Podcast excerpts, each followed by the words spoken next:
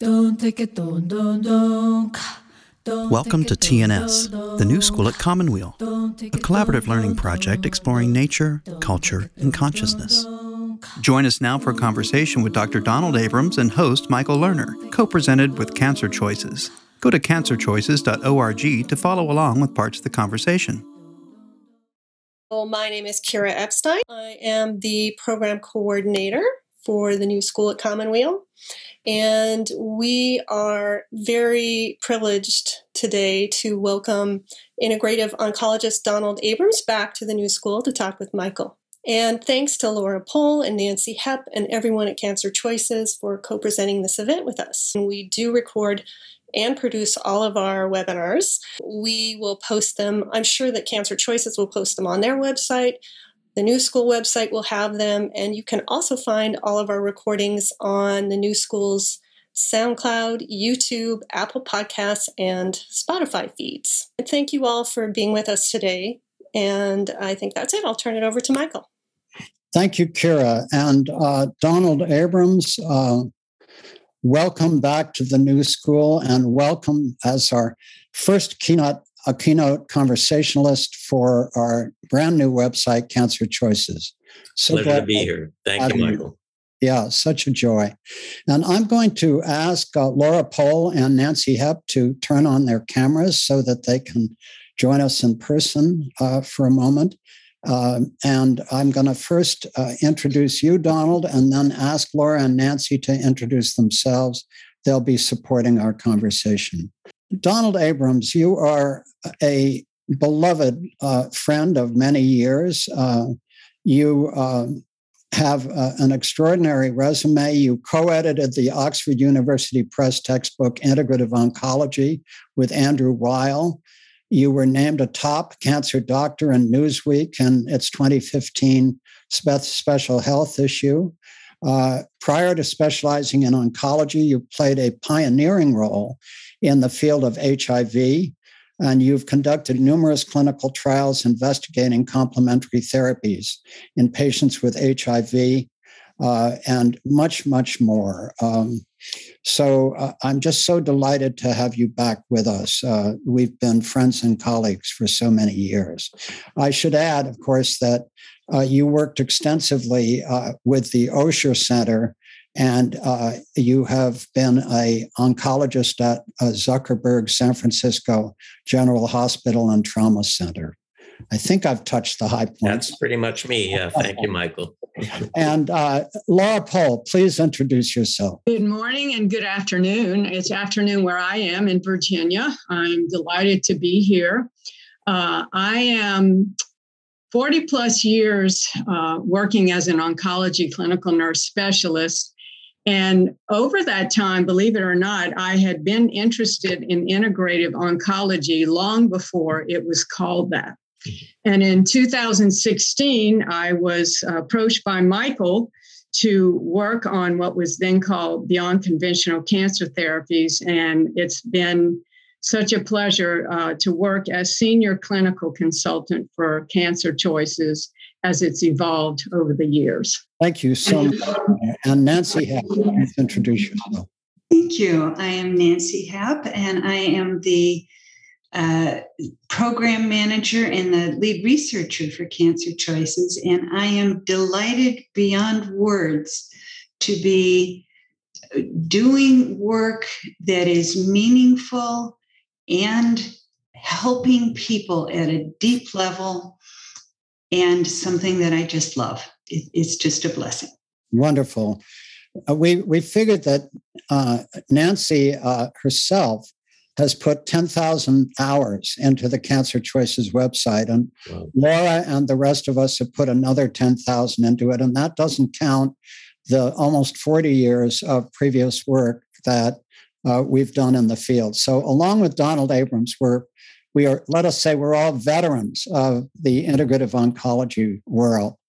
So Donald, you were so kind to be our first keynote conversationalist for the new cancerchoices.org website. And let me start here because our primary goal is to, we've thought about how to phrase this, but the easiest phrasing for me is to bring integrative cancer care to everyone who seeks it. Is that, to you, a good formulation of what we're trying to do here? Yeah, I think that, the website to me is a wealth of information and a great resource. As practicing integrative oncology still at the Osher Center for Integrative Health in San Francisco, my next new patient appointment is in January 2023, and it's now July 2022. And my next follow-up for patients that I already see is in April of 2023. And if you have cancer, that's too long a wait for a follow-up appointment. So there just aren't enough people practicing integrative oncology in the world today. We have an open position for another integrative oncology faculty person, as well as a nurse practitioner in integrative oncology. And they're not filled yet. And partly because there just aren't that many people that are trained in this field. So making integrative oncology more available to people who want to know about it is critical, in my opinion. And you've done a great job. Donald, thank you so much. And thank you for being one of our advisors to the cancerchoices.org website. And you've made such an immense contribution to the field. When you see a new patient, what are the first questions or observations you make for new patients? Well, it's funny that you ask. So in the old days, I used to start when I saw people face to face by saying, tell me your story. And I wouldn't interrupt. Usually a physician waits 17 seconds before interrupting the patient. I would listen to the story.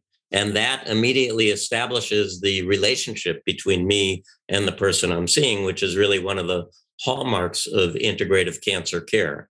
It's patient-centered, relationship-based. Unfortunately, we get graded by new patients. And my lowest grade was always doctor knew my history. So now I start out by reviewing the chart and telling the patient, oh, I see that you were diagnosed with blah, blah, blah. And I tell them their story. And then I say, I want some idea as to how this impacts their life. So I do try to, tell me your story in there somehow, one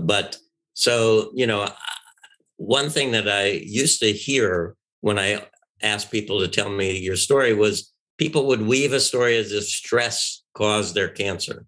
I don't think stress in and of itself causes cancer, but stress is not good for people living with cancer or anybody else for that reason. It's adrenaline or epinephrine, which kills lymphocytes, the building block cells of the immune system, and it's cortisol, a steroid hormone, which is an immune suppressant. So decreasing stress is really important. Since I'm seeing patients in consultation, I'm not their primary oncologist. I tell them cancer is like a weed and other people are taking care of your weed. And it's my job to work with the garden and make your soil as inhospitable as possible to growth and spread of the weed. And people like that. And I say, so I'm going to start by looking to see how you fertilize your garden. That is what you eat and what supplements you take. And that's when I launch into my spiel about nutrition and cancer, which is, of course, my passion. And nutrition is so central to this. As you know, our approach, and I know you share it, goes beyond nutrition and cancer to a whole set of healthy habits of living. And our basic spiel, if we put it in those words, is that if you eat well, move more, get love and support, sleep well, reduce stress, create a healing environment, and explore what matters now in your life. We call them the 7 healing practices. And I'm going to ask Nancy Hepp if she can put the healing practices up on the screen for a minute. It tends to make you a healthier person living with cancer, right? And becoming a healthier person living with cancer, what that means is that you have better quality of life and better functional status. And what that means in oncology trials of new chemotherapies is that you have more resilience for treatment. You have better quality of life, better functional status. And in the trials, the reason why they need to track functional status or quality of life is that it tends to be associated with living longer as well as better quality of life. So when I talk to oncologists about this, it's like, this is not rocket science. You want your patient to be healthier because it enables them to complete their conventional therapies. And we know from, you know, oodles of research that it's such a powerful indicator that really it does make a difference. Why do you think it's been so hard for oncology to recognize this isn't rocket science? Getting healthier, the science is clear. We cite the science, makes a difference. Yeah, again, oncologists, because we deal with a very serious illness and we use very complex and potentially toxic drugs, are the most demanding of evidence from randomized placebo-controlled clinical trials, double-blind. You cannot do such a clinical trial with, you know, these seven amazing pillars to demonstrate that this is actually working. But obviously, as you say, the performance status, what we in oncology call the performance status, how a person is, are they functional, fully 100%? Are they bedridden? Are they almost moribund? That really does predict how a patient is going to respond to our treatment. So you're right that doing all these things improves the performance status of the person and makes them more likely to be a responder and somebody who's going to not only tolerate, but benefit from their cancer treatment. I do want to point out that I love the central hexagon. What is it there? Yeah. You know, what matters most? You know, I guess I do that when the last things I ask my patients before I examine them in the old days: what brings you joy? What are your hopes? And where does your strength come from? And I think that is getting to that issue in the center there. And, you know, once I was asking a patient those three questions, and her husband looked at me and said, "What is she being interviewed for, Miss America?" But then I saw a woman at a conference who told me that her husband had died. But when they came to see me and I asked them those three questions, he appreciated that even though he was where he was on his journey, he still had joy, hope, and strength. And she said that really meant a lot to the rest of his life. Mm-hmm. So I think that's the way I get to that central hexagon. What do we call it? 1, 2, 3, 4. Yeah. Yes, no, to what matters now. So, Nancy, I'd like to ask you to move to, you know, something in the site that we're really honored to have put up, which is our search therapies. We have over 60 different therapies. And I've asked Nancy, this is the review of complementary therapies, and I've asked Nancy to click on cannabis. And the reason I've asked her to click on cannabis, Donald, is that you are, I think it's fair to say, the leading authority on cannabis and cancer in the United States and the world. What drew you to, I mean, it's bold enough of you, Donald, to have entered integrative oncology as a field, which is really, you've been a pioneer, and to have co-edited the textbook with Andrew Weil. But of all the things that you could have done to court further controversy, because you did it before cannabis was more widely accepted, what drew you to become the lead researcher on cannabis and cancer? Well, it was a little bit of serendipity. In 1992, when I was still more of an AIDS oncologist, a letter was sent to the director of research in the AIDS program at San Francisco General Hospital from Rick Doblin, the president of the Multidisciplinary Association for Psychedelic Studies. And he basically challenged us to do a study showing that cannabis was useful in patients with HIV, largely because Mary Rathbun, who was a volunteer in our AIDS clinic, had been arrested for baking brownies for our patients. She was known as Brownie Mary. And she was a volunteer of the year for 2 years running. She used to take our patients to x-ray, drop off their prescriptions, and bake them brownies. And she got arrested. And after her arrest, Rick Doblin sent this letter. And I picked up the gauntlet saying, yeah, okay, I can do that. I went to college in the 60s. So it took me a while, 5 years, in fact, of fighting the government. But ultimately in 1997, I got money and marijuana to do a clinical trial to show that cannabis was safe in patients with HIV taking antiviral drugs.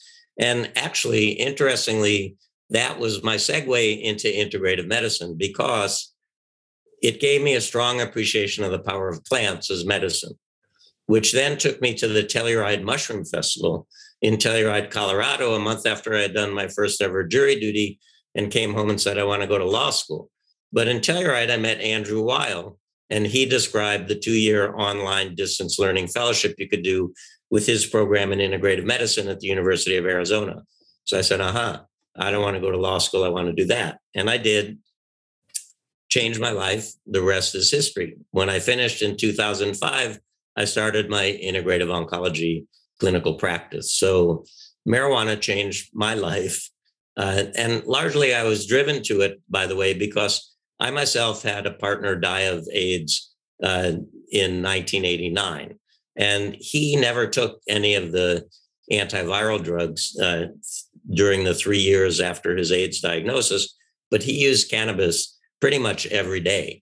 And when I got that letter from Rick Doblin suggesting that a study showing the benefits of cannabis in people with HIV/AIDS should come from San Francisco General Brownie Mary's institution, I said, yeah, because I remembered Mark and his outliving most of the other people in his support groups who did take the available antivirals at that time, and said, maybe there is something about cannabis.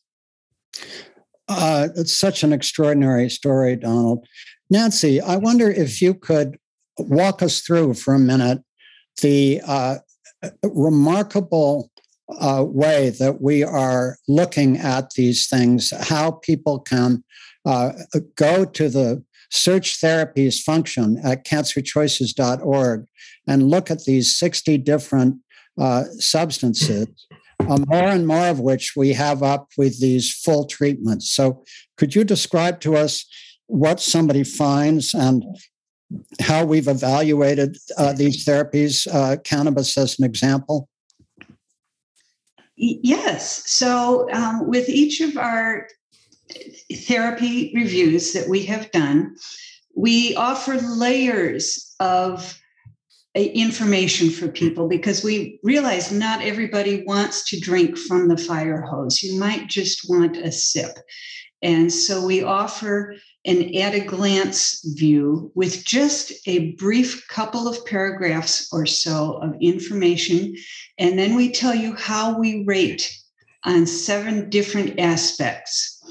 And if you want to see more, that is available. Why does cannabis rate why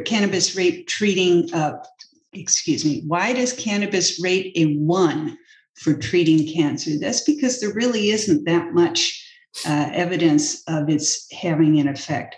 However, for managing side effects and promoting wellness, there is substantially more evidence of benefit available there. And we rate all the way down the line. If this isn't enough for you and you say, wait a minute, how do I know that this is modest evidence, is based on anything? We give full details in the evidence page that we offer. And you can take a look right at our summary of the study, and then you can get to the study itself through PubMed or the journal article. Thank you, Nancy. Earlier on, people asked us to rate, sort of like people do on Amazon. And we didn't think that was fair or reasonable thing to do, because a conglomerate rating really doesn't tell you the whole story. So that's why we rate on each of those effects of the therapy, as well as it's important to realize that when we don't have, say, all the randomized control trials, but we have folks like Donald who see the value and their clinical experience tells him that a therapy is useful, that it's important for people to know that, hey, this therapy has a lot of support in the clinical community. So that's why we rate on several levels and not just the scientific evidence. Thank you, Laura, very much. Donald, in some of our private conversations, and I may or may not have this right, it's my memory.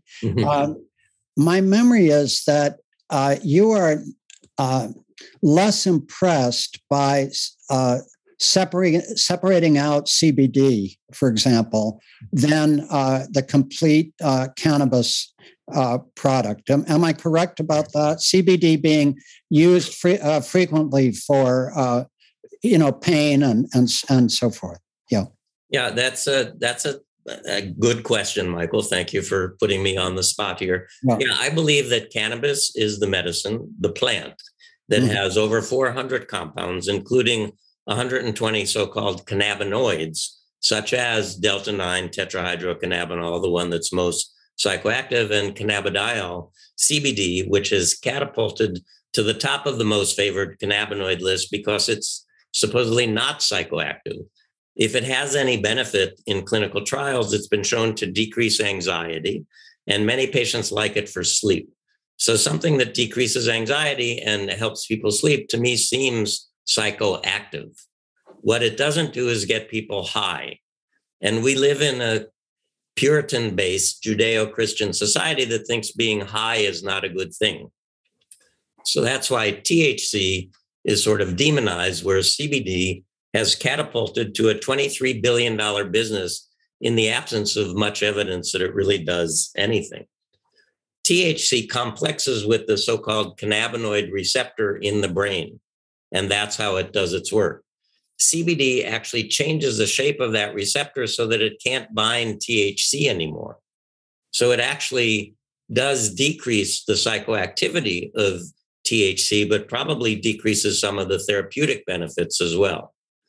So, yeah, I'm just putting together a talk for next week, a lecture to a pain group. And some of my colleagues had a task force to determine how to treat pain with cannabis-based medicines. And they say, start with 5 milligrams of CBD and increase to 40 milligrams. And if that doesn't work, try some THC. Well, that to me is like way backwards. And 5 milligrams of CBD, homeopathy is not something I really encourage or endorse in my integrative oncology practice. But the clinical trial looking at CBD and anxiety looked at 600 milligrams. So what's 5 milligrams going to do? That's crazy guidelines that were produced and published. And in fact, I, with a colleague at Harvard, wrote the editorial sort of saying these guidelines are based on what, So, yeah, I am not a proponent of CBD.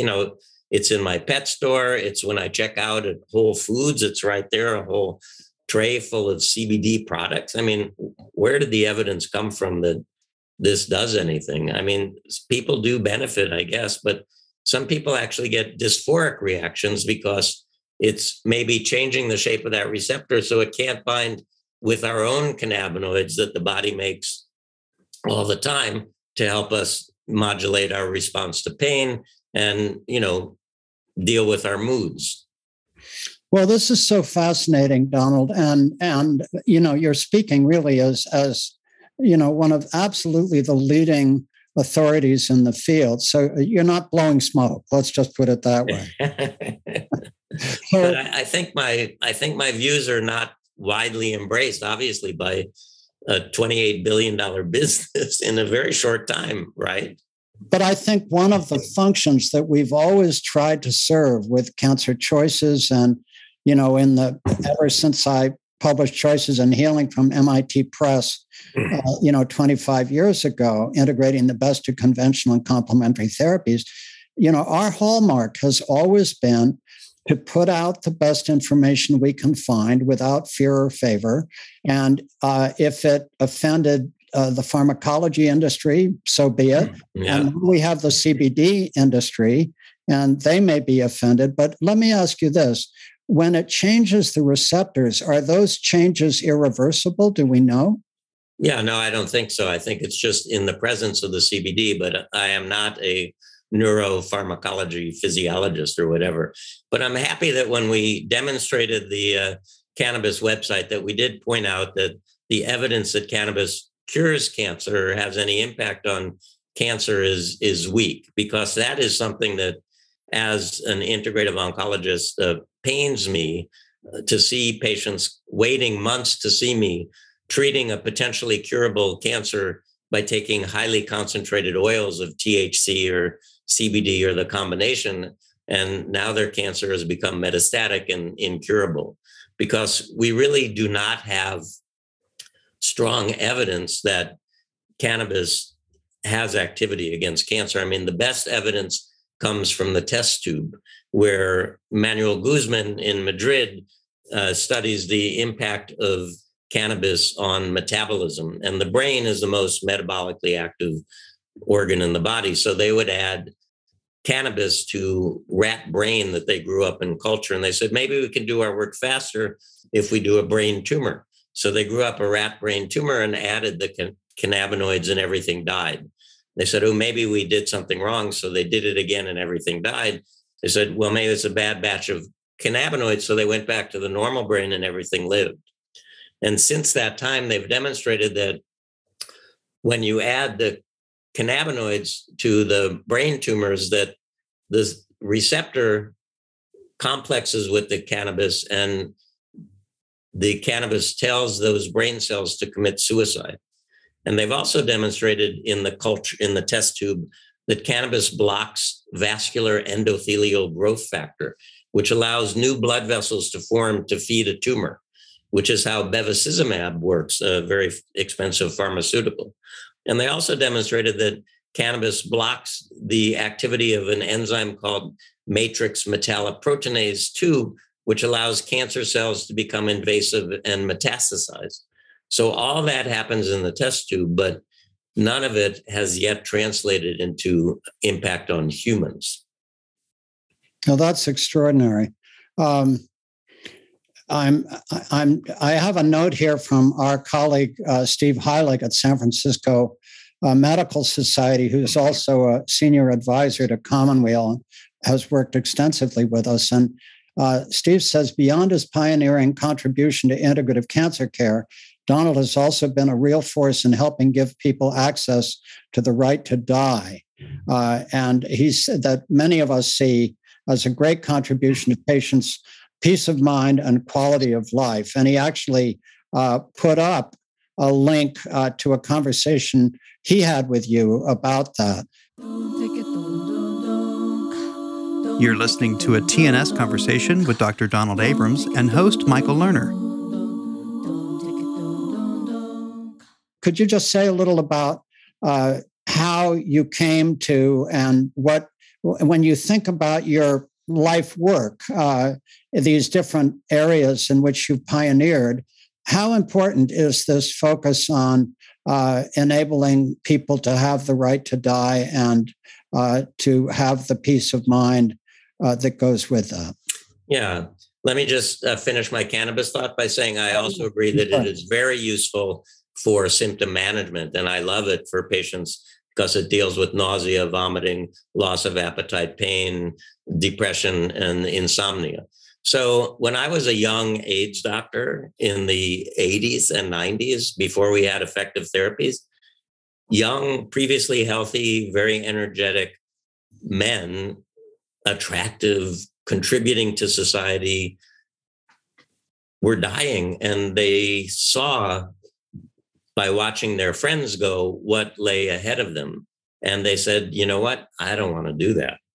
And so when it was not legal or anything, I became a person who would write the prescription for the potion, if you will, that would allow patients in their, own way to orchestrate their death and not go through that terrible end of life death unfortunately, my own partner that I mentioned had that access, but became demented and wasn't able to use it himself, so spent his final days in hospice.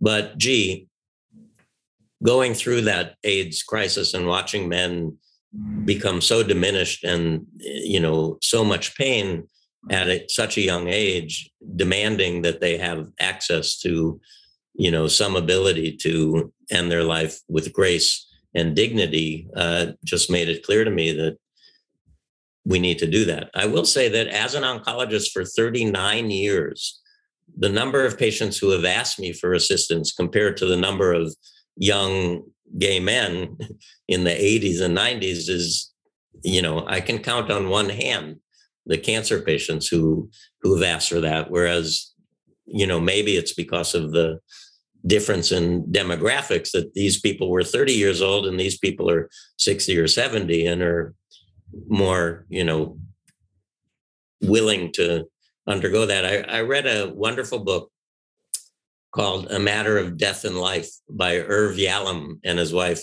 Marilyn, who was diagnosed at age 86 with multiple myeloma and didn't want to go through treatment. And Irv is a psychiatrist at Stanford who's written many books about psychotherapy as well as many novels. And Marilyn is also in her own right an academician, a historian of French literature and art, I believe. And she asked him to write this book with her. They alternate chapters as she's diagnosed and dying and ultimately chooses to end her own life with assistance. And it's a very powerful, very beautiful book, I thought, very poignant. Well, you know, Donald, and I'm so glad our colleague Steve Heilig raised this, because this happens to be one of my personal areas of true passion, and I really get the complexity of the issues. And of course, we know that American society, just as it has embraced cannabis and is embracing psychedelics, which we might also talk about, is embracing compassion in dying. So there are these cultural movements that are spreading across the country. I happen to believe, I take honestly a quite radical view of this, that people ought to have the right to die under any circumstances, that they shouldn't be limited to, you know, 6 months. You know, so I happen to take what is honestly a radical point of view, although there are philosophers who say that the right to die may be one of the best indicators of the true freedom of a civilization. Mm-hmm. So, you know, we won't go into the depth of those issues. I know that some people interpret their religion as saying it's a sin. I know that not only Catholics, but some Buddhists feel very strongly that you shouldn't ever do that. There are a wide range of very credible views. And it's a very complex question, what should be legal. But my goodness, what courage it took that you were willing to write those prescriptions for people at a time where there was real risk in doing that. Well, you know, we actually wrote an article in the New England Journal of Medicine. At the time, I was also the leader of a group of physicians in the Bay Area and 9 Bay Area counties, the Community Consortium. And we did research in those days, there were private practices. I had a group of nurses that would go out and do research. And we did a survey of community consortium practitioners. I think it was about 100 people. And we gave them a test case and said, would you assist this patient? And then we asked them, how many of you have assisted people in your practice? And that number was 54%. And that was published in the New England Journal of Medicine. In that article. Well, I remember a New England Journal of Medicine article many years ago. I think it was when I was researching Choices in Healing from MIT Press, where a really distinguished physician said that it was precisely the ability of medicine to help people live high-quality lives for longer periods of time that meant that at the end, sometimes they would suffer more because they had been, you know, they'd been kept alive in ways that when the end came, there was the possibility that it was going to be more difficult. And therefore, this person argued, there was an ethical obligation to help people, end their lives precisely because medicine had enabled them to live longer. Now, I don't know whether that was just one point of view or whether not, but it stands out in my memory because the argument was such an interesting one. You help people live longer. It gets more complicated at the end. You should be able to help them depart. Well, in view of what you said about being radical and wanting more than just a 6-month lifespan to allow people to have that choice, certainly as I age, dementia is something I really fear. I've had parents and step-parents all became demented and institutionalized at the end of their life. And it's no, thank you, but unfortunately, that's not included in the opportunity at this point in time. No, I know. And those are the fundamental questions. I'm so glad we're talking about this because those are the fundamental questions that people with any disease, cancer or anything else, face, whether it's cancer or dementia or something else. Do I follow the law here, which we'd all like to follow? Or do I believe with John Stuart Mill in a fundamental principle of English jurisprudence, which is that we have the right to decide what we do with our own bodies? It's a very fundamental question. We probably don't want to go there with the current Supreme Court, Well, probably not. Probably not. So I want to come back to the cannabis question again, because as you've said, you think the real medicine is the whole plant, and you make a cogent case for that. But you go into, if you're in a state that permits the sale of cannabis, you go into a cannabis store, and there are 50 different varieties. So if a patient asks you, how do I choose among all these varieties, by the way, many of which are not the original sort of organic cannabis plant. They've been, evolved in different directions. So how do you guide a patient who's trying to figure out which variety of the whole plant to use? Yeah. So my husband, as you know, Clint Werner, wrote the book Marijuana Gateway to Health: How Cannabis Protects Us from Cancer and Alzheimer's. And when he hears me telling patients, when I do clinic from right here in my living room and he's back there in the end of the house, telling them, go to the dispensary, ask the bud tender what works. He said, honey, stop telling people that you sound like an idiot. You're asking them to ask people that don't even have a college education. I said, well, what else? I don't know what's in the dispensary and I don't know what works. So a few years ago, 2 PharmD graduates from UCSF came to me and said, what would you think if we opened a dispensary? And I said, yes, that would be great to have pharmacists running a dispensary. Well, they came back a year later and said it cost $1 million down. So instead, we've opened a cannabis concierge service platform. And so it used to be called Med1Rx. And they've changed it because Med One was the name of a bigger company and people got confused. I think they're now calling it B Heracles, BE Heracles. For years, they've been trying to get me to be a paid consultant to the company, but they haven't figured out the legal aspects of that. So I have no financial input or gain from mentioning their name, but I do refer patients to them. And my patients, particularly older folks who don't really want to go to a dispensary and don't want to be overwhelmed by all those choices, really enjoy working with Matt, who's the pharmacist who runs that show. And, he generally recommends a tincture that he thinks would be best after talking to the patient about what it is they're trying to treat, what other medications they're on that might interact with whatever he's going to recommend, and sometimes can even facilitate having the product delivered so that the patient skips the dispensary altogether. So, other than saying, go to the dispensary and ask the bud tender, I now have an option to refer people to this service, which should be more widespread and available. There are some states where cannabis is legal as medicine that the dispensaries do have pharmacists there on site to help with that situation.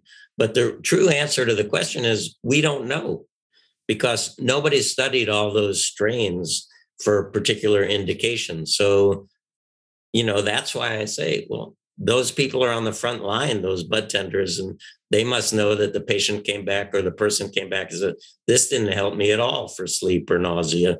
This did. So maybe they put two and two together and can help inform another patient. But meanwhile, I like working with the PharmDs who seem to be more credible, perhaps. I love the phrase bud tender. I'd never heard that before. Oh, yeah, that's what they're called. Yeah. Steve Heilig again says, most hospice patients I've seen who have asked for assistance in dying don't actually use it. That's a key point. They just want the assurance. Yeah. I've come to believe it actually extends life more often than not. Ironic question mark. Yeah, I think that's really interesting. Well, no, it's very similar to the studies that have shown, for example, in lung cancer and other cancers, that patients who have earlier involvement of palliative care teams actually survive longer too. We think of palliative care as hospice, and that if we're sent there, that's the end of the line and we're not going to do anything else. Well, those people who get consulted by palliative care physicians actually do survive longer, ironically. Yes, I find that a fascinating finding, and I'm familiar with it, that people who at a certain point decide to stop active treatment and go on palliative care often live longer. I find that absolutely fascinating. And it's also fascinating, as you know, that some places are now beginning to integrate palliative care and active treatment so that you can be in palliative care and continue active treatment. You know, it's very interesting. You can be in palliative care, but not in hospice. Exactly. Yeah. Yeah. Yeah. Here's a very interesting question that's worth discussing. What about Rick Simpson oil? Now, that's a really interesting question because I know how you're going to respond to that, but I want everybody to hear. Yeah, well, I like to call it full extract cannabis oil as opposed to assigning it a name of a person. And again, this is a highly concentrated oil of cannabis that patients think might cure their cancer. And I have not seen evidence that it has that impact.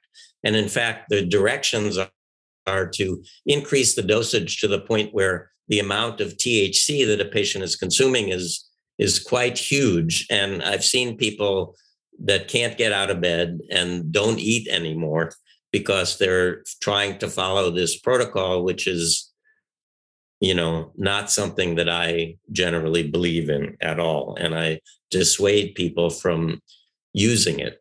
Mm. One other thing to note is that cannabis, you know, is a medicine, and like other medicines, it's broken down in the liver, and its components can also impact the enzyme system in the liver that breaks down other medications, pharmaceuticals, for example. So particularly CBD inhibits the enzymes in the liver that break down pharmaceuticals. So people taking highly concentrated full extract cannabis oil, either high in THC or CBD, need to be very careful if they take pharmaceuticals, because especially if it's a high CBD product, that will inhibit the enzymes in the liver that metabolize pharmaceuticals, allowing them to build up in the bloodstream and become more toxic. Yeah, these are critical questions. And I wish everybody could hear you, Donald. Because here's the thing, you know, people think, I mean, at the one end of the spectrum, there are the things that we can say, these 7 healing practices are going to make you healthier and live longer, better quality of life, and they may extend life as well. And we can say to people, guess what? There are actually studies that show that palliative care sometimes extends life as well. But then we get to cannabis and we get to CBD and we get to, well, which THC products or which whole plant products are the best? And you, as the leading expert, say we don't actually know. And the point is that the complementary therapies are a frontier of treatment, just like conventional therapies. And the information keeps going forward. So there's immense subtlety to many of these questions. Yeah, well, the cannabis question, the reason that we don't know, I might add, is because the barriers to studying the therapeutic benefits of cannabis are huge. The only legal source of cannabis for research in the country used to be the National Institute on Drug Abuse, NIDA. And as Alan Leshner, the former head of NIDA, told me, we are the National Institute on Drug Abuse, not for drug abuse. So NIDA has a congressional mandate that they can only study substances of abuse as substances of abuse. So if you want to look at the potential therapeutic benefit of the plant, you must use NIDA cannabis up until very recently, but they cannot fund such a study. So they spend $150 million a year looking at the harmful effects of cannabis, of which they can find really very few, but they cannot fund research to look at the potential benefit. Yeah, it's extraordinary. That's why there's such an absence of evidence. We have a wonderful question from Deborah. This is how important these questions are. She says, I will be starting immunotherapy next Friday and just read that cannabis use for symptoms is contraindicated during treatment because of immune checkpoint inhibitors. Most articles I read pointed to a study in 2020, though, so I am hoping this is not really the case. I am very worried because my use of cannabis is the only way I know to keep my appetite up and my sleep sound. So that's a very interesting question. So the data that she's quoting and that's driving this discussion, it comes from Israel. Israel has been really at the forefront of observational research, because any patient getting medical cannabis in Israel gets a license. And that license allows the government, I guess, or the investigators to survey the patients and follow their outcomes.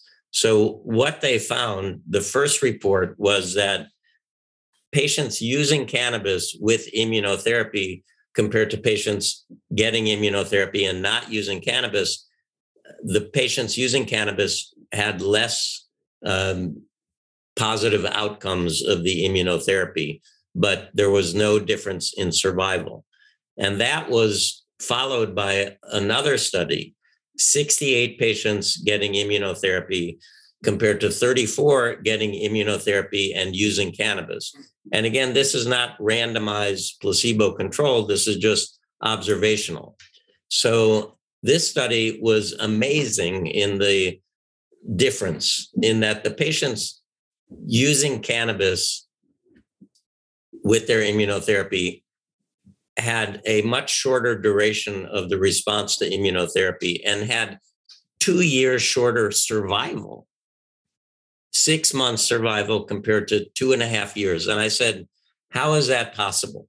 So I looked very carefully at the differences in those two groups because it wasn't randomized. And there was a statistically significant difference in that the patients not using cannabis were getting immunotherapy as first-line treatment significantly more frequently than the patients using cannabis who were getting it as second or third-line treatment. So perhaps it was the line of therapy that was dictating the worse outcome and not the cannabis. However, since we don't know that, I often inform my patients starting immunotherapy about these results and ask them to make their own decision. And that leads us to an observation of yours that I quote so often, Donald, about how to evaluate complementary therapies where what we say at best may be science-informed, but it's not scientifically demonstrated. And you have this wonderful line, which I haven't heard others use, which is, if I say it correctly, the lower the evidence of harm, the lower the burden of proof. Now, do I have that right? Yeah, so it's actually something I stole from Andrew Weil. Oh, really? Yeah, that says that the degree of evidence should be directly proportional to the potential for the intervention to do harm. So if I say, I'm going to give you this new chemotherapy and your hair is going to fall out, you're going to vomit for 3 days and your bone marrow is going to be suppressed, you're going to say, show me the evidence that it's going to benefit me. But if I'm going to tell you to eat more blueberries and broccoli and get a massage twice a month, you know, how much evidence do we really need for that? Right. And let's pile on top of that the power of the placebo effect. Yeah. So two things there. There's a paper I haven't yet read. A placebo was given to patients with cancer fatigue, and they were told this is a placebo. And in 1 week, their fatigue was improved. A study that I'm putting in my presentation next week on the pain study was patients with pain got placebo or CBD, and they were told it was placebo or it was CBD. So the placebo recipients who were told that they got CBD had more pain relief than the people taking CBD. And that's expectancy. And if the placebo effect, if it works, how can we argue with it? Well, it's so strange that we call things placebo, because that suggests that it's kind of a fake effect, you know? But if we think of it as your innate healing ability, when you have an intervention that somehow, even if it's called placebo, makes you feel better, right? There's this incredibly powerful innate human healing ability that is released. It's the mind-body connection, right? Exactly. Yeah. Exactly. And if we think about pharmaceuticals or conventional care, they have immense placebo effect. I mean, Here you have an authority telling you this is what is really going to help you. The placebo power of conventional therapy is at least as great as the placebo power of complementary therapy. Yeah, I think antibiotics and anti-cancer agents are probably not placebo, though. I think they might work, yeah. Yeah, that would be an interesting question to follow up. So we have Julia Rowland on the line here. She's just telling us that Steve Heilig's link doesn't work. Hi, Julia. It's such a pioneer of complementary therapy research. I remember Julia telling me that of all the different therapies that have been researched on the complementary side, that exercise was the single one for which there was the most evidence. Does that resonate for you? Sure. Yeah. So I'm a big believer in the American Institute for Cancer Research, World Cancer Research Fund recommendations for reducing the risk of cancer. Number 10 says for cancer survivors, follow the 9 guidelines above. And number 1 is to be a healthy weight. Mm-hmm. We now believe that 40% of all cancer in the United States is related to overweight or obesity. And the second one is to be, it says move more, sit less, which I think is less prescriptive than the 2007 guideline, which said be physically active for 30 minutes each day. And I think the evidence is really quite clear that physical activity decreases the risk of breast, colon, and prostate cancer, and that patients with a number of cancers, including those 3, plus also pancreatic cancer, who are physically active do much better with regards to survival than people who are not physically active. And we also know that patients would like to hear about physical activity or be told to be more physically active by their oncologists. And even though 50% of oncologists believe that that's a good thing to do, very few actually do it because they don't have time. You know, they're treating the cancer and not the patient living with cancer.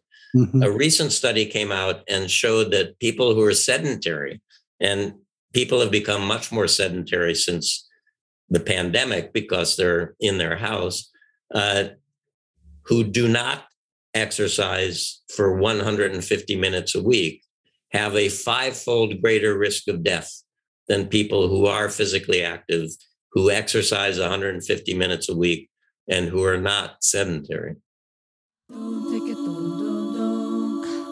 You're listening to a TNS conversation with Dr. Donald Abrams and host Michael Lerner. That's only 20 minutes a day. Yeah, or 30 minutes 5 times a week. Mm-hmm. Yeah, it's whatever. But that's 5-fold increased risk of death is pretty profound. Mm-hmm. So I think people need to get out and exercise and move. And that's absolutely correct. Mm-hmm. And I believe it should be aerobic, so something that gets your heart rate up and, in fact, makes you sweat, as well as resistance, because so many cancers like to go to bone. And I think resistance exercise not only keeps the muscles toned, but the bones mineralized.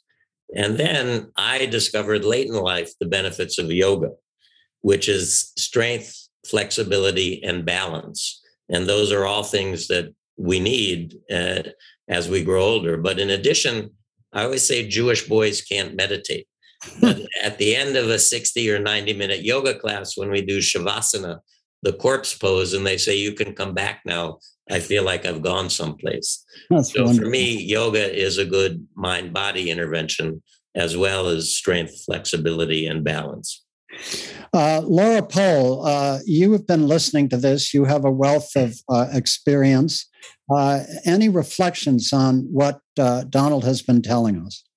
Well, I'm taking furious notes because every time I hear Donald speak, he tells me something that I know we need to put in Cancer Choices. I was just wondering, because I know over the years, and this is a little bit apart from what we've been talking about, but Donald had some influence with SIO and other integrative oncology groups in talking about what we used to call the CAM therapies, complementary and alternative medicine. And then Donald talks a little bit more, since we're talking about integrative oncology, the distinction between, is it CAM or are we talking about complementary therapies? And I wonder if Donald might want to speak a little bit to that distinction, since that's a huge part of what we're trying to impart to people through Cancer Choices. Great point. Donald? Yeah. So CAM was a lovely acronym, easy to say, very popular 20 years ago, but something cannot really be complementary and alternative at the same time, because complementary means we're doing it in conjunction with conventional cancer care, and alternative means we're doing it instead of. So I think CAM is a lovely acronym, but it's internally self-contradictory.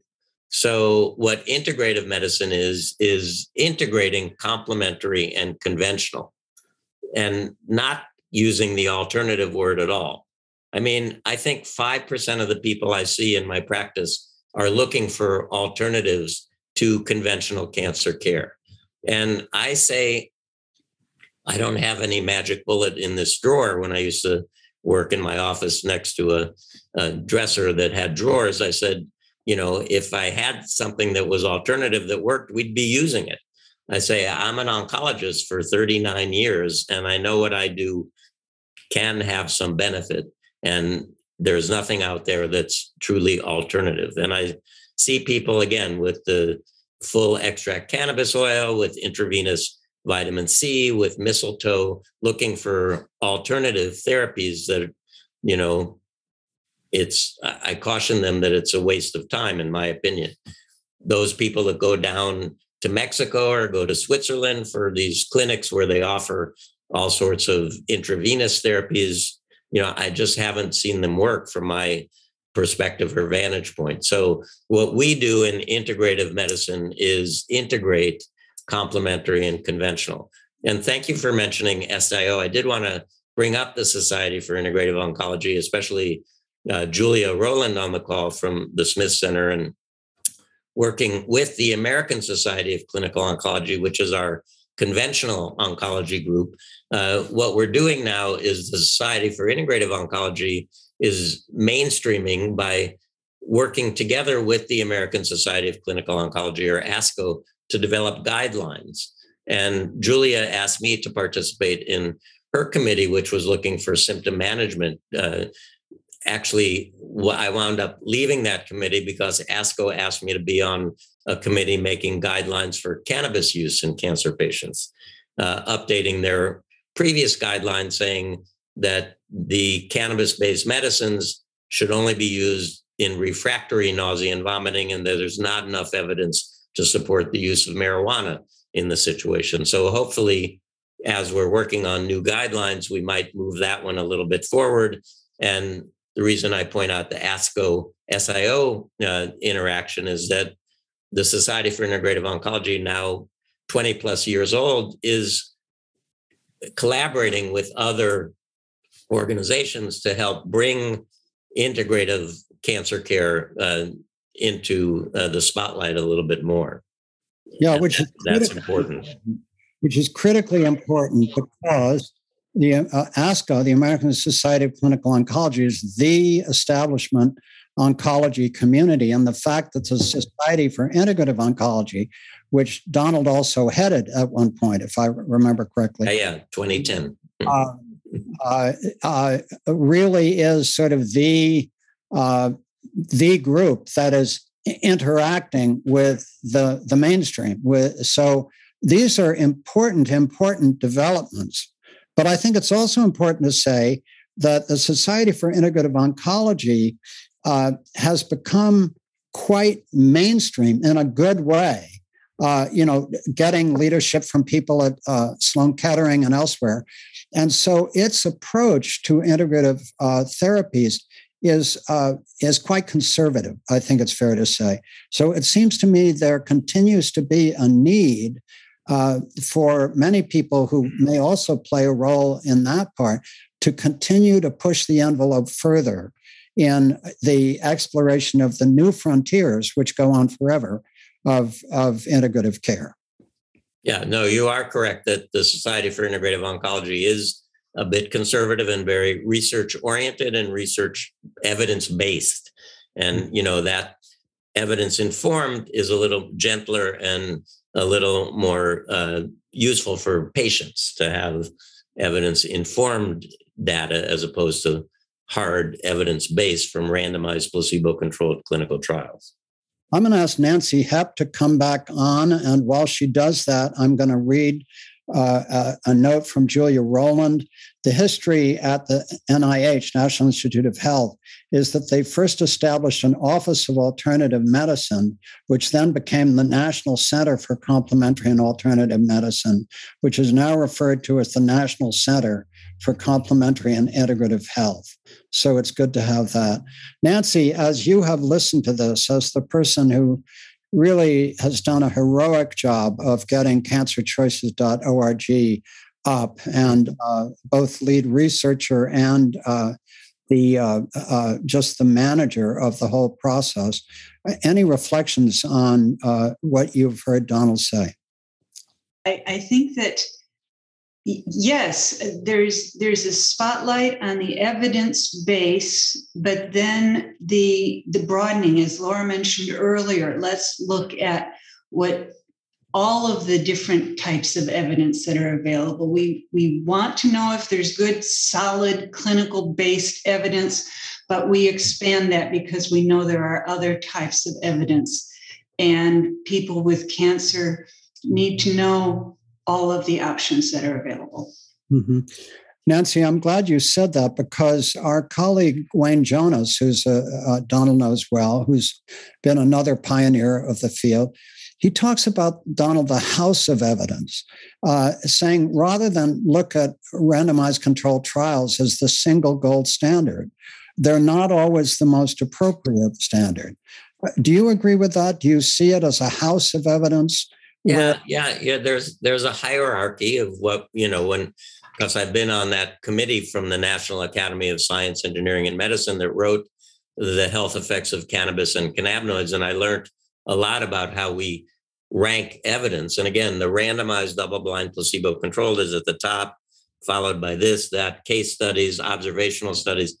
I mean, the observational study from Israel that suggested that cannabis should not be used in patients getting immunotherapy is an example of why that might not be correct. You know, maybe it's not the cannabis. Maybe it's the fact that those people who use cannabis were getting the immunotherapy as second or third line evidence. So you have to be a little bit cautious. And again, I am not demanding evidence-based. I like evidence-informed. I did want to say one thing about the website or the booklets. I don't know if we're going to talk about the booklets. Please go ahead. But I did want to, Nancy, maybe you can talk about some of the handbooks or demonstrate the handbook. Certainly. Let me pull them up. So we have a collection, and it is growing in that we're planning many more of integrative cancer care handbooks. And we have brought forward from Beyond Conventional Cancer Therapies, which was our previous iteration, these four handbooks that go in depth on what do we know about what promotes healing and wellness and better outcomes among breast cancer, colorectal cancer, ovarian cancer, and prostate cancer. And these are extensive. The breast cancer one is, I think, 118 pages long. So they're not for the faint of heart. We will be redoing them so that we will have that overview at a glance for people who that's all they can take in right now. And we will also be looking at various timestamps. So throughout your cancer experience, from the moment you hear the words, you have cancer, up until the very end of your life, what do we know is beneficial? What do we know is beneficial while you're in active treatment? What do we know is beneficial while you're in remission? And so on. So we will be portraying things in a way that we think will be more meaningful for people. But in the meantime, these handbooks are available for people. We also have handbooks specific to certain types of treatment. For example, the surgery handbook goes into great detail of what you can do as you're preparing for surgery to lead to better outcomes. What should you be doing on your surgery day? After surgery, what can you be doing and what can you be taking to improve your outcomes, and so on. Thank you, Nancy. Donald, this has been extraordinarily beneficial. Any final thoughts and reflections, and apologizing for my tech issues? No, I just want to congratulate you on this new website. It's really, I think, a valuable resource, not only for people living with cancer, their caregivers, but also for professionals, healthcare professionals to, again, as we started out saying, to make integrative oncology more accessible to all. All right. Well, it looks like we've lost Michael. I wonder if anyone who's joined us on the webinar would want to ask Donald any questions. If you want to, feel free to put those right in the chat, and he's still here. He can do some question and answers. And for Nancy, what might be the timeline for head and neck and lung cancer handbook to become available? A great question. So the way we are building all of our handbooks are based on the foundation of what we find when we put out the therapy reviews. So we build out the therapy reviews. We're just finishing our 30th complete exhaustive review of a therapy. Once we have that information base, then we populate the handbooks. And so we feel that 30 therapies is sort of a critical mass that we can start building the handbooks for the different cancer types. And so those can go very quickly because we already have all the information assembled from the therapy reviews. So I am hopeful that we will start having therapy summaries and handbooks for specific cancer types by the end of this year.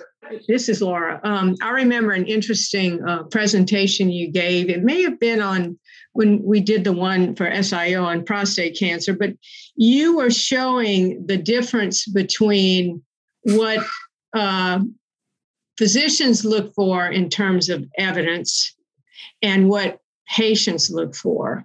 And I was wondering if you could contrast and compare that a little bit. Yeah, so that's a slide that I used from an old study that was done in the UK, where they looked at 32 men with prostate cancer, and they asked them what drove them to select a particular complementary therapy. And the number one was a recommendation from friends and family. And number two was the enduring duration of that therapy. And then there was 3 and 4. And number 5 was scientific evidence. And so I use that, to inform my oncology colleagues who are so evidence demanding that our patients often have a different hierarchy of evidence. And, in those days, that was prior to social media, whatever it's called, Facebook and tweets and all that, which makes you get your advice now from more than just your friends and family, but from unknown people that who knows who they are or what their motivations are. So I think it's important for us to appreciate that patients are not necessarily going to scientific evidence as their first choice of what prompts them to use a particular complementary therapy. Someone wanted to know specifically about finding an integrative oncologist in the San Francisco Bay Area, but I wonder, I don't know if you'll choose to address that specifically, but maybe some guidelines on helping. How do you advise people to find help in putting together an integrative cancer treatment plan? Yeah, again, as I mentioned at the beginning, there just aren't enough integrative oncologists to meet the demands.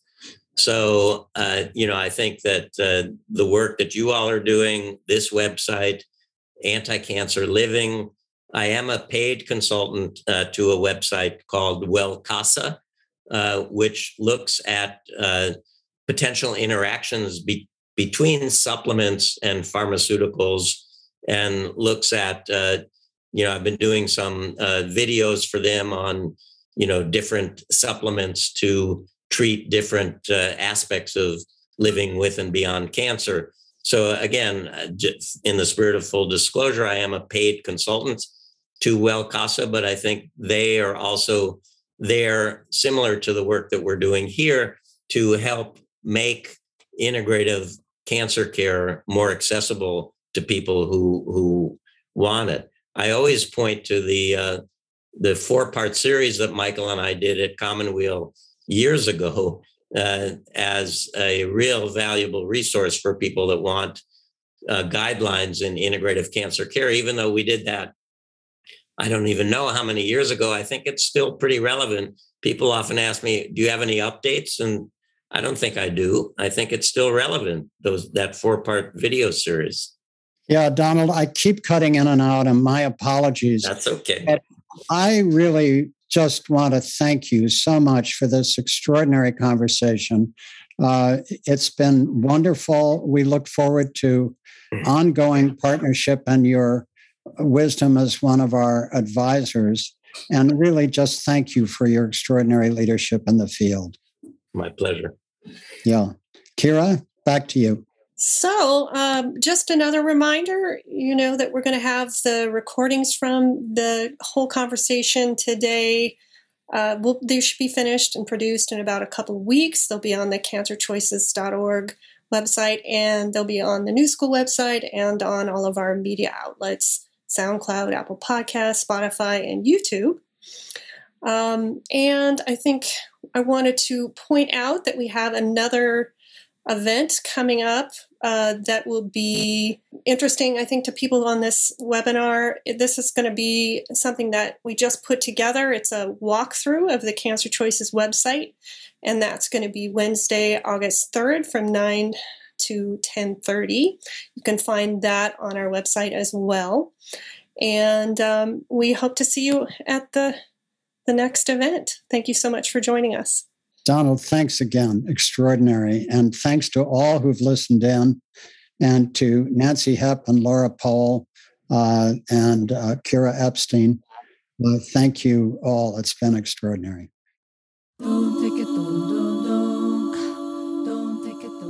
You've been listening to a TNS Conversation with Dr. Donald Abrams and host Michael Lerner. Thank you for listening to TNS, The New School at Commonweal. The New School at Commonweal is directed by Michael Lerner. Our program coordinator is Kira Epstein. Our audio producer is Ken Adams. Our theme music was performed by Debbie Daly. Visit us online at tns.commonweal.org. That's tns.commonweal.org. Commonweal is spelled C-O-M-M-O-N-W-E-A-L. You can also find us on SoundCloud, iTunes, Facebook, YouTube, Vimeo, and Amazon Music. Thanks for listening. Down, down to the water, by the water I feel home. Water heal my body, water heal my soul.